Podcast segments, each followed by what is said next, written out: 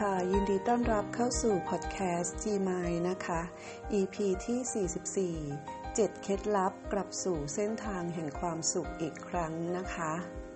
ในช่วงเวลาที่ตีเจ็บป่วยด้วยโรคซึมเศร้าในตอนนั้นอาการยังไม่ทรงตัวนะคะ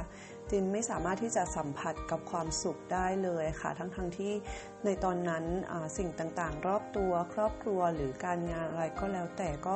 น่าจะทำให้จินมีความสุขได้แล้วนะคะ ซึ่งตอนนั้นจินก็ไม่รู้ว่าจินมีภาวะสิ้นยินดีด้วยนะคะ ความรู้สึกที่มีตอนนั้นมันว่างเปล่าไปหมดเลยค่ะ ไม่สามารถที่จะรับรู้ความรู้สึก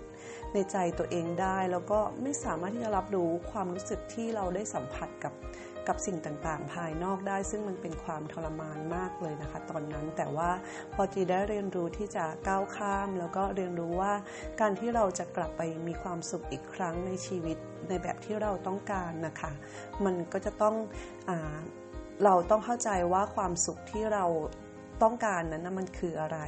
ทีนี้จีก็เลยได้เรียนรู้พัฒนาตัวเอง จนกระทั่งจีได้ค้นพบ 7 เคล็ดลับกลับสู่เส้นทางแห่งความสุขอีกครั้งที่จีได้เรียนรู้ด้วยตัวเองนะคะ เคล็ดลับแรกนะคะก็คือการที่หยุดวิ่งไล่ล่าไขว่คว้าหาความสุขจากภายนอกค่ะ เพราะว่าเมื่อก่อนจีจะเป็นคนที่ปล่อยให้ตัวเองมีความสุขกับการที่ได้รับสิ่งของหรือว่า ให้คนอื่นทำให้เรามีความสุขเหมือนได้เขามอบสิ่งดีๆให้กับเรา หรือว่าดูแลเราแบบนี้นะคะ เราก็จะมีความสุขอะไรที่เราแบบอยากได้แล้วเราได้เราก็จะมีความสุขแบบนี้ค่ะ แต่เมื่อได้เรียนรู้นะคะจิก็พบว่าไอ้ความอยากของเราเนี่ยค่ะ มันเป็นตัวสำคัญเลยที่ทำที่คอยขับขับเคลื่อนใจเราให้ไปไขว่คว้าความสุขจากภายนอกอย่างไม่มีที่สิ้นสุดนะคะ แล้วเราก็จะรู้สึกเหนื่อยรู้สึกทุกเวลาที่ ทุกอย่างที่เราอยากได้มันไม่เป็นอย่างใจเราต้องการนะคะ สุดท้ายจีก็พบว่าความสุขนั้นเป็นเป็นความสุขที่ฉาบฉวย ไม่ใช่ความสุขที่แท้จริงที่ใจจะต้องการจีก็เลยที่จะหยุดวิ่งไล่ล่าหาความสุขจากภายนอกจากคนอื่น หรือสิ่งอื่นภายนอกแล้วก็หันกลับมาสร้างความสุขภายในใจตัวเองนะคะเคล็ดลับที่สองนะคะ ทบทวนความสุขที่ผ่านมา เวลาที่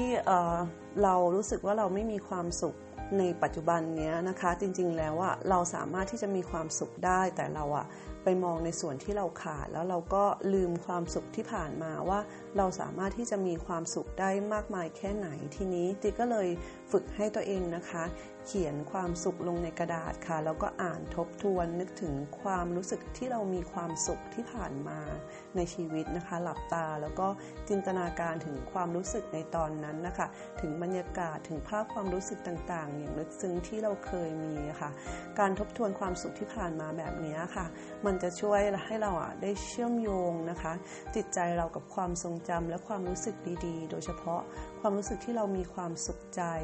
มีความภูมิใจในตัวเองที่ผ่านมาค่ะ มันจะทำให้เรามีพลังที่จะกลับมามีความสุขกับตัวเอง กับสิ่งที่เรามีและเป็นอยู่ได้นะคะ เคล็ดลับที่ 3 นะคะ นิยามความสุขของตัวเองค่ะ ส่วนใหญ่การที่เราจะมีความสุขเราก็ชอบมองว่า เอ้ยคนอื่นเขามีความสุขอยู่แบบนี้เขามีความสุขเราก็อยากมีความสุขแบบนั้นจัง แต่ว่าถามถามตัวเองดูว่าเออจริง ๆ แล้วความสุขของเราอะจริง ๆ แล้วมันคืออะไร เราต้องการที่จะมีความสุขแบบคนคนนั้นไหมแล้วเรามีได้ไหมถ้าพบว่าเราเราสามารถที่จะมีความสุขในแบบของตัวเราเองได้ค่ะ เราจะมีความสุขได้ง่ายขึ้นนะคะ จีเองจีก็เลยได้ลองถามตัวเองดูนะคะว่าความสุขที่แท้จริงที่จีสามารถที่จะมีความสุขในแบบของตัวเองได้อะมันคืออะไร แล้วจีก็พบว่า การที่จะได้ทำอะไรดีๆ เพื่อผู้อื่นนะคะ การได้มีเวลาอยู่กับครอบครัว การได้มีเวลาอยู่เงียบๆคนเดียวตามลำพังได้ทบทวนตัวเอง ได้ออกกำลังกายอ่านหนังสือนั่งสมาธิอะไรแบบนี้ค่ะ มันเป็นความสุขของจีที่จีไม่ต้องไม่ต้องได้เป็นสิ่งของหรืออะไรเลยนะคะ แต่ว่าจีสามารถที่จะมีความสุขกับตัวเองได้ค่ะจีก็เลยได้ลองที่จะใช้ตรงนี้เป็นการสร้างความสุขให้กับตัวเองนะคะ เคล็ดลับที่ 4 นะคะ ฝึกสร้างความสุขด้วยการเป็นผู้ให้ในทุกๆวันค่ะ เราสามารถที่จะสร้างความสุข ให้เกิดขึ้นกับใจเราเองได้นะคะ ด้วยการเป็นผู้ให้ค่ะ การเป็นผู้ให้นะคะเราเมื่อเราได้ทำสิ่งดีๆ ให้กับผู้อื่นไม่ว่าจะเป็นเรื่องเล็กๆ หรือว่าอะไรก็ตามที่เป็นอาจจะเป็นการยิ้มทักทายผู้คนการช่วยเหลือผู้คนดูแลคนในครอบครัว หรือว่าการให้กำลังใจคนอื่นอะไรแบบนี้ค่ะ มันจะทำให้เรารู้สึกถึงคุณค่าในตัวของเราเองมากขึ้นนะคะ แล้วเราจะมีความสุข การเป็นผู้ให้แบบนี้ค่ะมันสามารถที่จะสร้างสร้างความสุขในใจเราได้นะคะ เคล็ดลับที่ 5 นะคะ ทบทวนและจดบันทึกความสุขในทุกๆวันก่อนนอนค่ะ การที่เราได้จดบันทึกนะคะ แล้วก็อ่านทบทวนสิ่งดีๆ ที่เป็น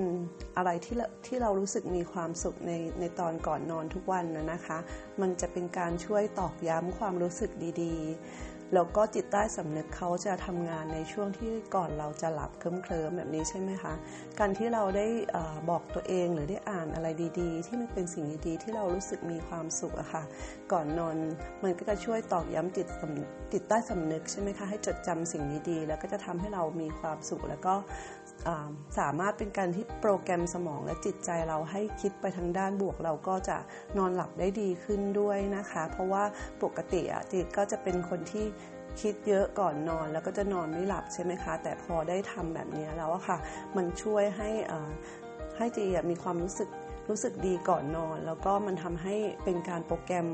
ความรู้สึกดีๆ โปรแกรมสมองและจิตใจตัวเองบอกตัวเองในสิ่งดีๆในก่อนที่เราจะนอนนะคะ มันก็จะเป็นผลที่จะตอกย้ำลงไปในจิตใต้สำนึกของเราให้จดจำสิ่งดีๆ ด้วยนะคะ เราก็จะรู้สึกดีมีความสุขแล้วก็หลับได้ดีขึ้นหลับสบายขึ้นไม่ฝันร้ายค่ะ เคล็ดลับที่ 6 นะคะ ตื่นเช้ามาให้นึกถึงสิ่งดีๆ ที่ทำให้เรามีความสุขนะคะ ปกติแล้วตอนเช้าเนี่ยค่ะมันเป็นมันเป็นช่วงเวลานาทีทองที่สำคัญมากๆ เลยที่เราจะควรจะเติมเต็มความรู้สึกดีๆ เมื่อตื่นมาเราจะได้รับพลังดีๆ ใช่ไหมคะ แต่คนส่วนใหญ่หรือเมื่อก่อนนี้ก็จะอยู่กับคนที่ ขี้หงุดหงิดเนาะแล้วก็เราเองเราก็จะหงุดหงิดแล้วก็จะคิดมากคิดเรื่องที่มันฟุ้งซ่านวุ่นวาย วันทั้งวันเราก็จะฟุ้งซ่านวุ่นวาย แล้วจิตใจเราก็จะไม่มีความสุข แต่พอได้เปลี่ยนนะคะ เมื่อตื่นขึ้นมาในตอนเช้าอะค่ะนึกถึงสิ่งดีๆ แล้วก็ตั้งเป้าหมายในแต่ละวันที่เราจะทำสิ่งดีๆ จนเป็นนิสัยอะค่ะ มันก็ช่วยให้เจีอะมีความสุข กับตัวเองและผู้คนรอบตัวมากขึ้นนะคะ แล้วก็มันช่วยให้เรามีพลังดีๆ ในการที่จะใช้ชีวิตในวันนั้นได้ดีขึ้นจริง ๆ ด้วยนะคะ เคล็ดลับที่ 7 นะคะ ตัดเงื่อนไขของการมีความสุขที่เราสร้างมันขึ้นมานะคะ ข้อนี้สำคัญมากๆเลย เพราะว่า ถ้าเราทำทุกอย่างแล้วเราก็ยังไม่มีความสุขอะค่ะ ก็ต้องกลับมาสำรวจเงื่อนไขของตัวเราเองในเรื่องของการมีความสุขนะคะว่าเราเยอะไปหรือเปล่านะคะ เพราะว่าบางทีอะความสุขอะมันก็ไม่ได้ยากเย็นนะคะ แต่ตัวเราเองเนี่ยมีความสุขไม่ไหว เพราะว่าเราอะ มีกำแพงหรือมีเงื่อนไขเยอะเกินไปว่า อย่างเช่น ถ้าเราอยากจะทำอะไรสักอย่างแล้วถ้าคนอื่นไม่ทำแบบที่เราต้องการแบบนี้ฉันจะไม่มีความสุขอะไรแบบนี้นะคะ ซึ่งหลาย ๆ คนไม่รู้ตัวจีเองจีก็ไม่ค่อยรู้ตัวเมื่อก่อนเนี่ยว่าเราเยอะนะคะ แต่ว่าพอได้ลองสำรวจดูแล้วก็ลองปรับดูนะคะว่าการที่เราจะมีความสุขมันเป็นเรื่องง่าย ๆ แต่เราอะอะทำให้มันยากเอง เพราะว่าเรามีเงื่อนไขเยอะทีนี้เราก็เลยตัด ตัดเงื่อนไขออกไปแล้วก็บอกตัวเองนะคะว่าเออแค่นี้เราก็มีความสุขได้ไม่ต้องไม่จำเป็นต้องเยอะแยะมากมายอะไรแบบนี้มันก็จะทำให้เรามีความสุขได้มากขึ้นแล้วก็ง่ายขึ้นด้วยนะคะ ติก็หวังว่า 7 เคล็ดลับกับสู่เส้นทางแห่งความสุขอีกครั้ง จะช่วยให้เพื่อนๆ ได้มองเห็นหนทางในการพาตัวเองกลับสู่เส้นทางแห่งความสุขในชีวิตอีกครั้งนะคะสำหรับใครที่รู้สึกว่ากำลังไม่มีความสุขกับชีวิต ไม่รู้ว่าจะกลับมามีความสุขกับชีวิตได้อีกครั้งได้ไหม เพราะว่าเราจะอยู่ในความรู้สึก ทุกทรมานในโรคซึมเศร้า หรือว่าบางคนอาจจะต้องเผชิญกับปัญหาหรืออุปสรรคในชีวิตแล้วรู้สึกว่าไม่มีความสุขนะคะ ก็ลองนำเจ็ดเคล็ดลับนี้ไปใช้ดูนะคะที่สรุปเจ็ดเคล็ดลับกลับสู่เส้นทางแห่งความสุขอีกครั้งนะคะ เคล็ดลับแรกเลยก็คือ หยุดวิ่งไล่ล่า ขว่คว้าหาความสุขจากภายนอกนะคะ กลับมาที่ใจเราแล้วก็เคล็ดลับที่ 2 ทบทวนความสุขที่ผ่านมานะคะ เคล็ดลับที่ 3 ก็คือนิยามความสุขของตัวเองนะคะ เคล็ดลับที่ 4 คือฝึกสร้างความสุขด้วยการเป็นผู้ให้ในทุกๆวัน เคล็ดลับที่ 5 คือทบทวนและจดบันทึกความสุขในทุกๆวันก่อนนอนนะคะ เคล็ดลับที่ 6 คือ ตื่นเช้ามาให้นึกถึงสิ่งดีๆ ที่จะทำให้เรามีความสุข และเคล็ดลับสุดท้ายเคล็ดลับที่ 7 ตัดเงื่อนไขของการมีความสุขที่เราสร้างขึ้นมาบ้างนะคะ จะช่วยให้เรามีความสุขได้ง่ายขึ้น